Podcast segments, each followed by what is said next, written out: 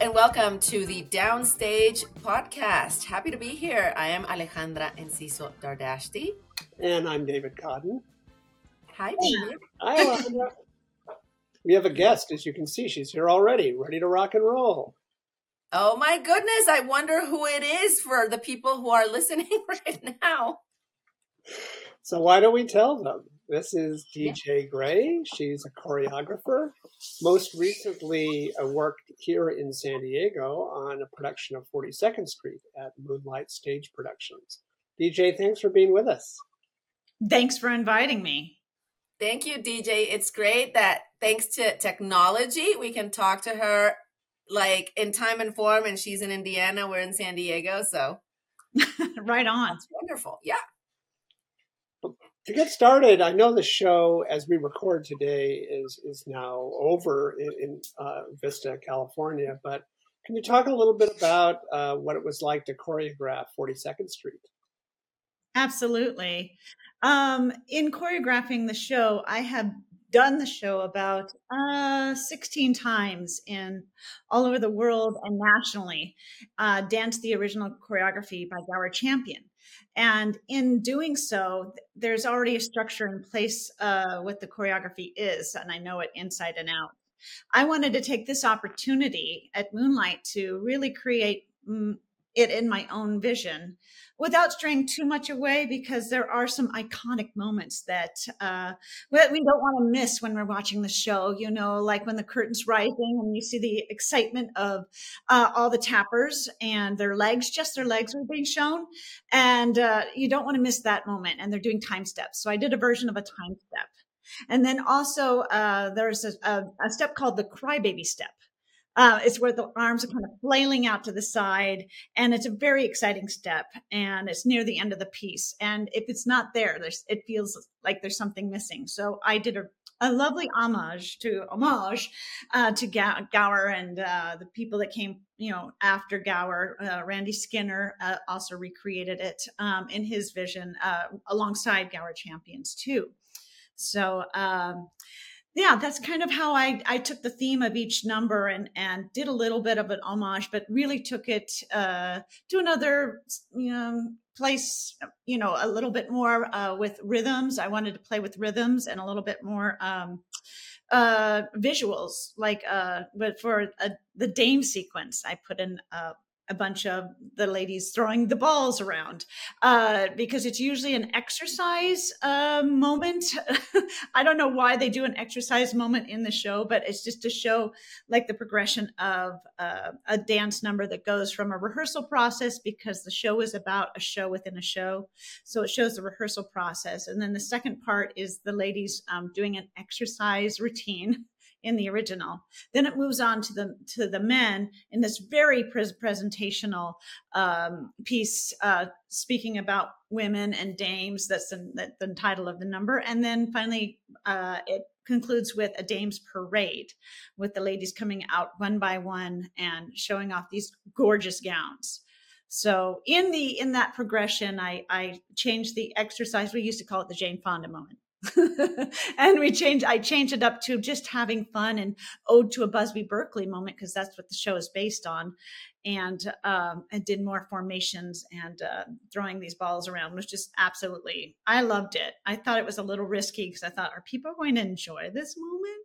And to hear the reaction in the crowd when it happens uh, told me yes they indeed enjoyed that moment it was great. It was fantastic. And for people that uh, didn't have the opportunity to see any of these productions or when it was on Broadway or any other city, it's great that we had it in our city and it was so grand and, you know, full of people everywhere that are amazing and different ages. That was also really cool to see. Oh, great. And there's such great local talent as well. I mean, I don't know what you put in the water in that city, but uh, tons of talent just coming out of, of the seams. Mm-hmm. We are joined by our other guest uh, today, Keiko Green, playwright. Keiko, great to see you. Hi, I felt so. Uh, I felt like I was like intruding for. and to recheck my schedule. No, not at all. No, you're certainly not intruding. Uh, Keiko is a, this is we're going to go back and forth between the two of you. Keiko, this is choreographer DJ Green. Perhaps you uh, know her or know of her. Uh, Keiko, I, I just want to ask you. This is this is talk about somebody with a busy year. you have been prolific, prolific, with a capital P this year. Um, tell us what you're doing right now. Yeah, actually, David, one of the reasons why I was so bad at replying to your email this week is we're we're this week um in the audition and callback process for a play that I have going up in Minneapolis next year called Hell's Canyon, which is a horror play. So we are we just had our last day of or our first day of callbacks yesterday and I think we're just going to have to have one more day because of the digital nature of our industry now that um there's a little bit of a there's still a little bit of like virtual auditioning that you you kind of have to do too in tandem with the in-person stuff so that's what's been keeping me busy this week. Uh, for our listeners in uh, the San Diego area, you probably know oh, that's our dog barking, by the way. he wants to be on the show too. Uh, Keiko has like has had a couple of productions here in the San Diego area at the Old Globe Theater, Exotic Deadly, the MSG play, and then Sharon at Cygnet Theater. Um, and you've got things coming up throughout the rest of the year, don't you? including the Minneapolis thing. Yes, yeah. So I have two. Well, I have two productions that are coming up next winter, like this, uh starting in February. So those are really like hard into getting the script ready for production. Um, and one of those plays I actually didn't start writing until June. Um, and they programmed it before it was written, which is really kind of nuts. But I was able to workshop it twice within the last few weeks um, in Seattle and then in in Orange County. And so that one is the one that I really have my eye on that I need to make sure it's ready. I, I think that it, we have like a really solid draft right now, but just trying to get it really ready for uh, a production. Um, and then I'm actually going to be back in San Diego um, in uh, at the end of this month because I'm going to be in a little fellow at Cygnet. So I'll be performing again, which I, I, I really am more of a playwright now, but I'll be back performing. Yeah, she does it like almost. You don't direct though, because you said, and I I heard an interview that you had in another show that you said that you didn't have like kind of like that direction director brain, but I mean, fabulous actress as well. Very funny. You're a very comedic yeah. actress. It's even if it's kind of like dark what's happening. Yeah, there's still this comedic flair, which is super cool, and not many people don't have that. You know what I mean? Even if it's in the script. but the dark comedy is where is is my sweet spot, I think. Yeah, it's pretty cool. And um, since we have you both here, DJ, have you ever, like, as a choreographer, do you uh, engage at how, or have you engaged with the playwright in the in the creative process of putting together a production? And if so, how does that look? Um, yes. Um, two two shows that in, involved that. One was Spelling Bee, on Broadway with James Lapine, um, and um, and also so mainly from a director and a, and the playwright was there as well. They wanted very organic movement, so uh, less choreography, things that look like choreography, and things that more look like uh, movement that comes from children. So oh. having that kind of guidance and that kind of uh, vision um, helps out quite a bit in in in filling a blank piece of paper with some ideas and starting to get some structure. So it's really a collaborative um, art form. That's really cool. Uh, one more question for you, DJ. You know, for people who don't know that much about how a choreographer contributes to a show, um, can you tell us a little bit about the process? Um, how do you approach the, the starting point of creating dance for a show? Yeah, uh, mostly you start off with uh, the storytelling so that um, your storytelling is clear through the music. The music also leads you as well with the accents or um, the feeling of the piece um, being, you know, a tune or ballad. Um, so that kind of guides you what kind of uh, movement you're going to be leaning towards. And then, of course, you also lean on your dancers or your actors, whoever's in front of you, um, sometimes in that cl- collaborative process, either what they're going to bring to the piece, what their best uh, either steps are, like in 42nd Street, I, I asked uh, Ian, who's our tapper, what are your best steps? Let's let's do them. What's your favorite steps? Um, so we cor- incorporate that. So because you really want to enhance uh, uh, making the performer the best they can be and let them shine. So there's that to consider as well. But basically, it's it's storytelling. How do you tell this story? How does a number build? And um, what do you want to say throughout the piece? And how how how do the bodies in space tell that story? Keiko, I guess we could ask you the same thing. You know, as a playwright, as an actor, you know, you're working with a team on your productions. Um, do you typically, you know, take the lead as the playwright, and people follow your lead, or how? What's the collaborative process like on your productions? Yeah, that's a great question. Um, I think it really it does depend on the project. Um, you know, Exotic Deadly was one where uh, Jessica, we had such a limited amount of time at the Old Globe. Actually, it was just kind of it just felt like a really quick process for what we had to do, even though it was like a ninety minute play for the most part.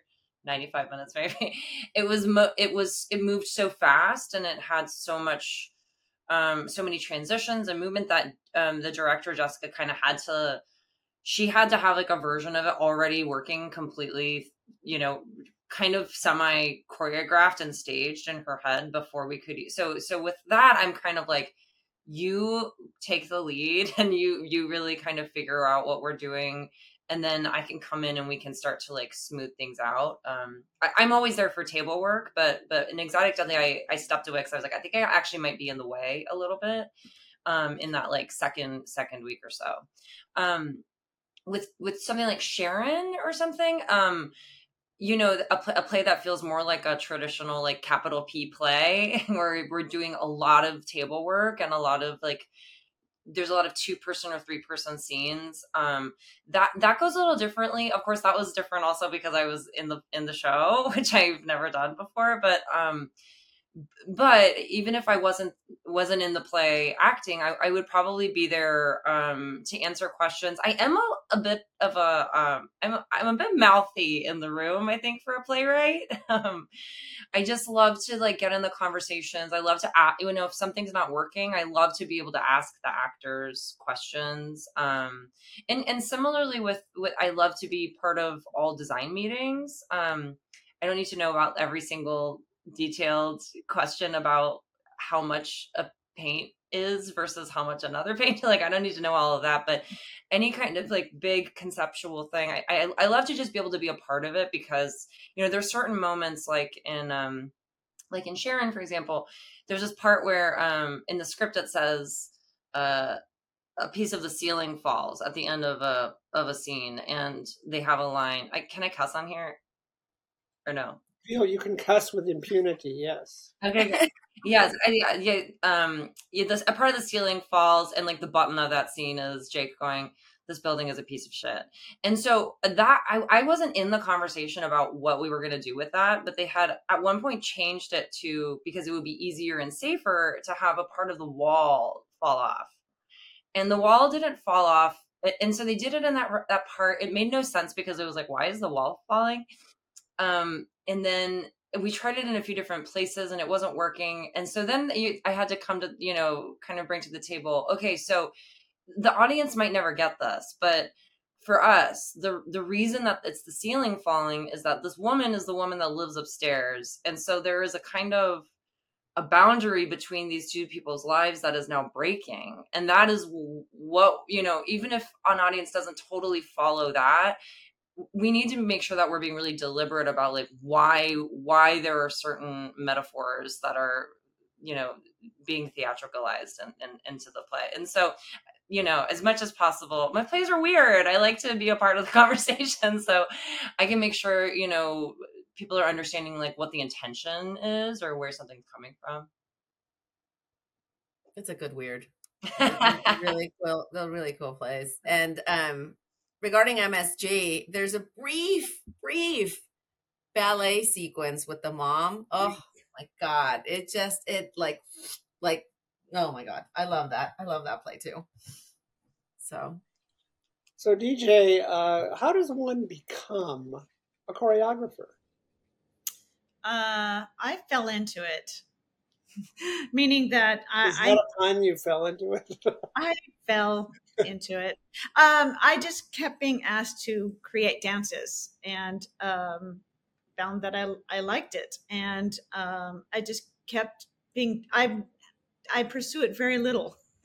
and it pursues me. So in a way, um, I realize that's a calling. So, and and also, I just have to iterate here that I found this passion in dance in San Diego. I went to school at UC San Diego and started dancing in college, and uh, found my my passion was greater than my illustrious career as a swimmer. and so and so I uh, finished my swimming career at UCSD and dove right into um, getting my my MFA in Irvine. But um, and then I pursued more more and more as much as I could of dance uh, since I was new to the process at a adult body. Um, and um, that's I think that's how I just started accumulating many many voices um, and it wasn't impressed on me as as a child to be a certain way so in a way i'm glad i came to it late in in my body mind and spirit is it um like i've i've heard dancers reference i've been dancing other people's stuff right versus creating your own pieces. When you have to create is it like a video? Does it come to you? Do you look for other types of inspirations in order to create movement? Or or how does that look versus dancing someone else's stuff? It's it's good to have different a lot of different voices in your head and so not to be in just one discipline so modern dance um, you know african dance anything that you know that you can find that kind of helps you be able to tell a story in a, in a in the most clearest way for me. So I will throw myself into a class ballroom dancing, like how do you dance with a partner? How do they hold you? Um, all of that stuff as research. And so, um, yeah, you just want to be able to mold into whatever the piece is asking of you. That's amazing. Keiko, do you look for other types of inspirations like a dance class or something in order to inspire you or does, is it in your head and you're like it needs to come out yeah you know for me it's interesting um uh how i how my ex- relationship with like audio changes depending on where i am in a process because um people there have been times earlier this year where i've been deep deep in a in a process where i actually prefer to listen to only like podcasts and audiobooks and things to kind of get me out of my own head so I can listen to other people. But then going back into to two different plays where I'm more on the earlier process, I've been I, I I actually can't listen to podcasts during that time. I can't listen to audiobooks during that time. I can only listen to music and only music that feels related to that project. And um, because it feels like this time to be able to to meditate um, and and really kind of let you know because the way I like to write is like is to think about what I want to be writing and then just just let like my mind wander until I feel like it's almost bursting and then sit at the computer. So I never have those days where I'm sitting at the in front of my laptop being like looking at a blank page. I only re- sit down when I'm like ready when I have something. Um w- which makes it really um I'm sorry, my dog is chasing a squirrel outside. Um, it just makes it just really, uh, um, I, I don't know that, that way it never feels like a punishment or like I'm doing something wrong. Um, and and the other thing is I, I i i, go to see everything i can. Um yeah I, I see i see dance i see plays i try to go to i'm i'm trying to go to see more concerts i'm just like not very naturally cool enough to go to concerts but i'm i'm really trying to get out there. Um and you know eventually there's always something that in, that uh, inspires me from um even a play that i'm not that is not necessarily for me you know it's re- reminding myself you know i watch, watching you know for, like i'm not a big musical person but watching a musical once in a while i'm like oh yes it's so much about the entertainment and the joy and not about lecturing and making sure that you know whatever you have to say it ultimately will never get across unless it's um unless you're also entertaining the audience along the way. And it's such a great reminder for my own work uh, as i do write contemporary plays you know um so yeah i i try to absorb as much as i can. That's great. Yeah we need we need more voices like yours definitely. Before we let you both go uh, we've talked a lot since we started this podcast um, between ourselves and with our guests about where theater is right now and the challenges it's facing. For sure survival, uh, to be blunt about it. As two people who are heavily invested in the theater, um, what do you think needs to happen for theater to not only survive but thrive as we go forward? Let's start with you, DJ. Sure. I, I think it's uh, important to have people on stage that um, look like people in the audience. Um, I think a lot of bodies now have um, changed on Broadway, where you used to have the typical chorus girl that was, you know, had to have the certain shape, and you know, the same thing with the men. And um, now our scope is we want to see ourselves on stage, and we're not all those tiny, you know, bodies. We we're all different shapes, sizes, colors, backgrounds, and I think that's the more that we can relate to what's happening up on the stage and connect connect is i think what's going to help us move forward. Keiko what are your thoughts?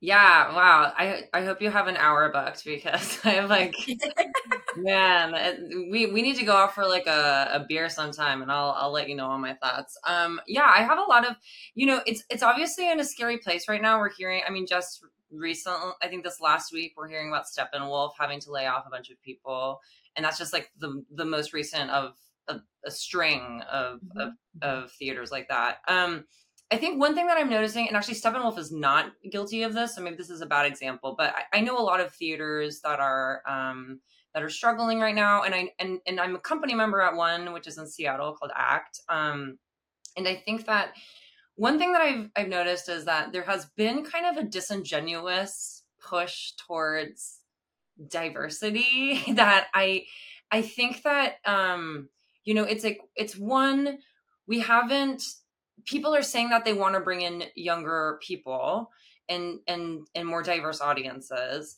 but they really on, have only for a while they were kind of still only doing the same shows. They were just like once in a while casting one black actor in it or an asian actor in it and that just kind of wasn't enough and i think that the audiences that they were trying to bring in saw through that lie and were just not interested.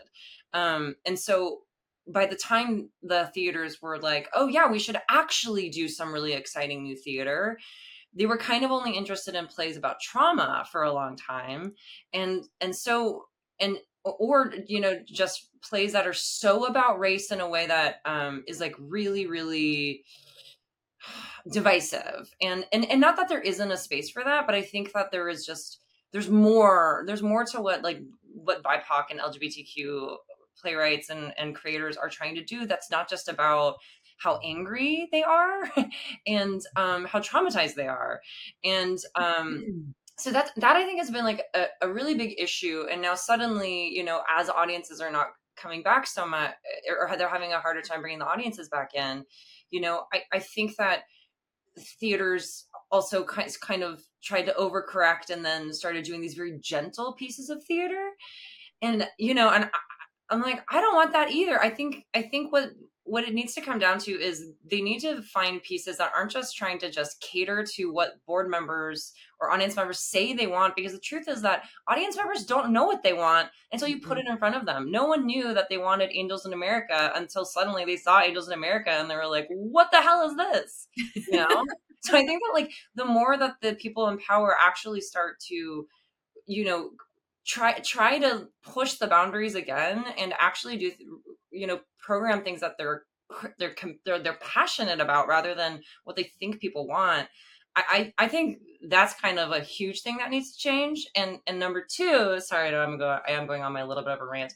Number two, I think that there ha- there needs to be some kind of better balance between how many ad- administrators are being paid versus how many artists are being paid. I, I, of course am so thankful for all of the administrators that work at all these theater organizations, but we're we saw during the pandemic people holding on to all of their staff and meanwhile the artists were struggling financially and now on the other side of it yeah there are a lot of layoffs at a lot of these organizations but also if you look at how many artists are actually working right now it's so so low there's so many solo shows so many two-handers so many co-productions which just means that there's way less artists who are actually being able to pay the rent doing this thing anymore um, so I think that there is a, a huge change in priority that also needs to happen. Um, and I think that we can be inspired by what's happening on Hollywood right now. You know, um, I think that the artists need to kind of say, you, your, your organization actually doesn't exist without our work.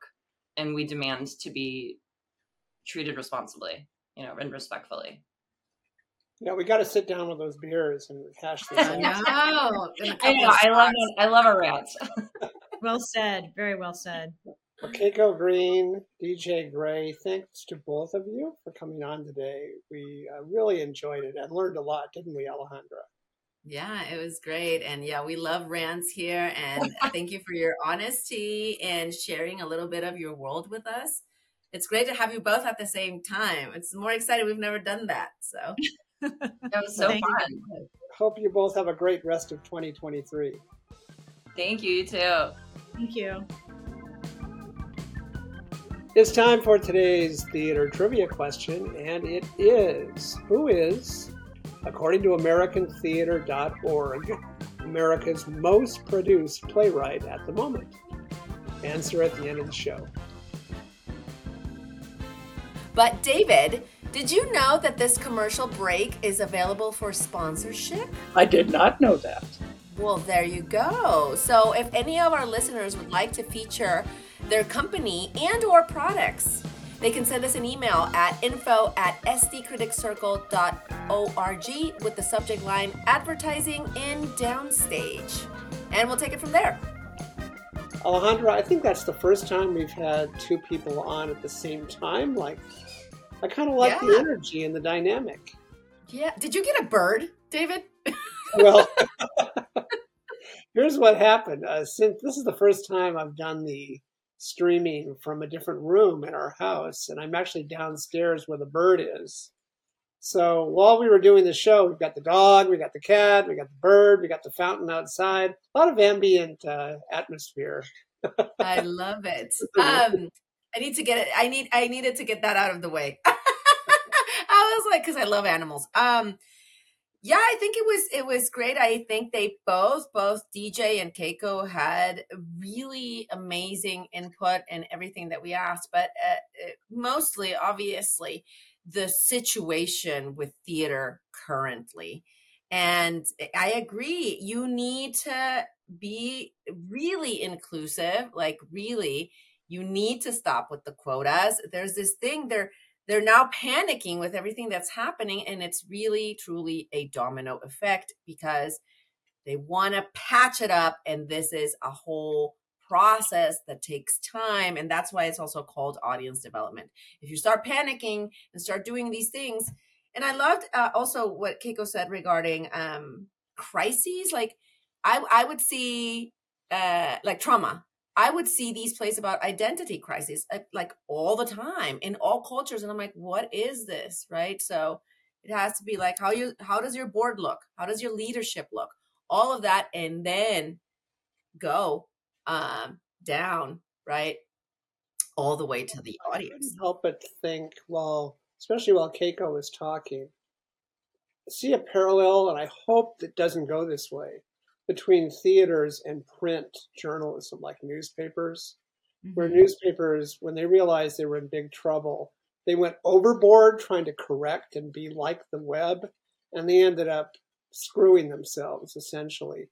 I don't think that's going to happen with theater, but I, I understand what she's talking about, where there's been perhaps, you know, an overreaching to where some of the changes they're making seem disingenuous to audiences that they don't respect the intelligence enough of uh, to Exactly. begin with, and that that is a problem.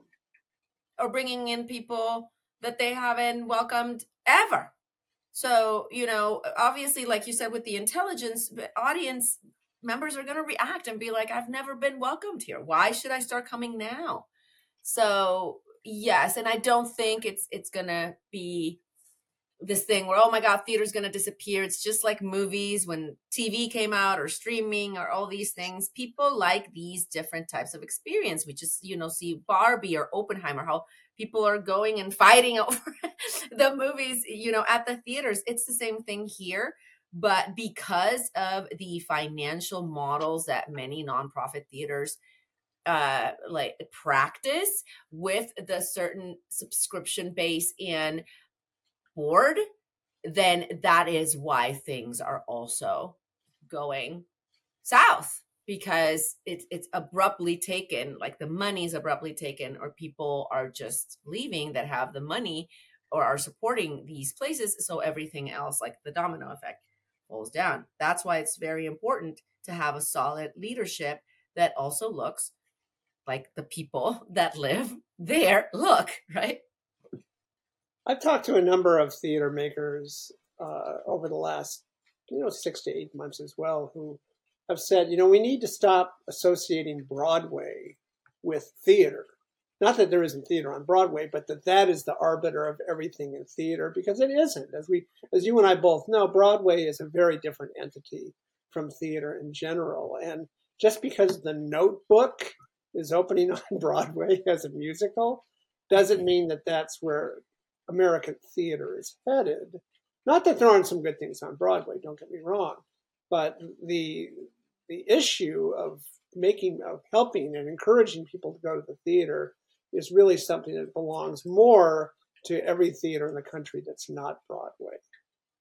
Yeah, and obviously this also practice of bringing people from New York to San Diego to direct to you know stage to act that's also something that that let's say i don't want to say hurt but i think in um, messes up with the process a little bit because like dj perfectly said what's in the water in san diego? There's a lot of talent here and uh, there's not going to be an opportunity for this talent to develop if they don't give them the opportunity in the stages here. That's why they go to LA. That's why they go to New York, you know, because there's not enough opportunities sometimes because the castings come from other cities. And it's yeah. like, why? why? We have it here. And if we don't have the caliber here, then start creating that caliber. And that's why I love what Moonlight Stage is doing right now, what San Diego Musical Theater is doing right now, where you see this young aspiring talent being so good, right? And and it's like, oh, it's nice and refreshing um, to see. Well, before we talk about what we've seen or are going to see, uh, I just want to sound the note of hope, uh, Alejandra. I don't know if you got the email I sent out yesterday, but I found a young woman who's a student of mine at San Diego State. Her dream is to be a theater critic. Amen, amen. that is that was shocking that was truly shocking. It isn't just that she wants to be a critic, but that she's in her early 20s, I think, and, and cares that much about theater. Um, because there's this, as you know, there's this great drive to bring younger people into the theater, and you know maybe more of them are interested than we know. Um, and I thought that that was really an exciting thing to hear. It is really exciting, and I think it's also it's something that is true yes, it's hard to find, but they are out there and they do want to write and they do want to to learn and be a part of this community and and they even have their own think tanks and their groups and they go out um but it's just again a matter of finding them welcoming them making the space for them and and and helping helping them thrive. So i haven't seen you in person at the theater in a while so where have you been? What have you been doing I find I, I, caught up because again I, have been out of town um, for short trips and I was getting backed up on my theater watching. But um, I finally saw Evita. Um, I was impressed. It was it was pretty good. It was pretty good. The ensemble again, that it, it the ensemble really is amazing. They're they're so good. And um, I'm happy that they got extended all the way to October 1st for people who are listening and, and having have not caught the show, I got a couple of comments, DMs on social media saying like, "Oh, I've never seen a show at Cygnet before," and I was like, "Well, now is your chance." I saw Picasso; it's closing um also this weekend at New Village Arts. I had seen Picasso 10 years ago, I think, 10 years ago at, at the rep. Um, Herbert is a really, I like how he um, shows or showcases his um, plastic artist talents uh, by painting and drawing like that. I think that's a really cool add to the show. And I went to the opening night of Mugre last night in um, Onstage Playhouse in Chula Vista. So happy opening to them. It, it's a new play by Salomon Maya. Pretty cool. Pretty cool too. Uh, review coming up. um, it needs, I think, a, a, little a, little polish, right? Um, but it's it's pretty good. It's pretty good. It's a, it's it centers around a car wash, so I liked it. I liked I like the the the little spunk that the play had. What about you? You know, I don't think I've been to anything since our last podcast. I was caught up, and there haven't been a lot of openings. Mugre is, I think, the only one in the last two weeks. Not surprisingly, because we've got the holiday and so forth. Mm-hmm. But uh, a show that I talked about last episode that I'm going to see uh, next week is um, the Old Globe station of Cabaret. And even though I've seen Cabaret many times, you know, it, it is a show that I, I, I love. I love the music. I love the darkness of it. Um, there are so many different iterations of Cabaret. I don't think a lot of people know that that there are at least three or four that I'm aware of ways of yeah. doing it, and I'm curious to see what uh, the Old Globe does with it. Um, Cygnet Theater, which uh, staged Evita, which Alejandra just mentioned, they did a cabaret last year that was probably the best I've ever seen. So I don't know if the Globe can top that, but we'll find out in a few days. Are you going to see that? At some I point? Am. I'm not seeing it on opening, but but yeah, I'm catching it. I think a week later because that's another thing I do, guys. I I love uh double booking myself or triple booking myself, and I'm like, oh my god, I'm seeing this other show. And you heard Keiko uh, when she was joining us talking to us about August Osage County, which uh, is being produced by a company here called Backyard Renaissance. And as we record this today, this was opening night for that show. And if you've never seen August Osage County, or you've seen only the movie, this can be a pretty wrenching three hours in the theater that might remind you of your worst family get togethers. Oh my God, don't scare me. I don't have any references per usual. So uh, I don't know if I should like run and, and watch the, the movie with Meryl Streep or, or just like stay clean. I will like say this about it.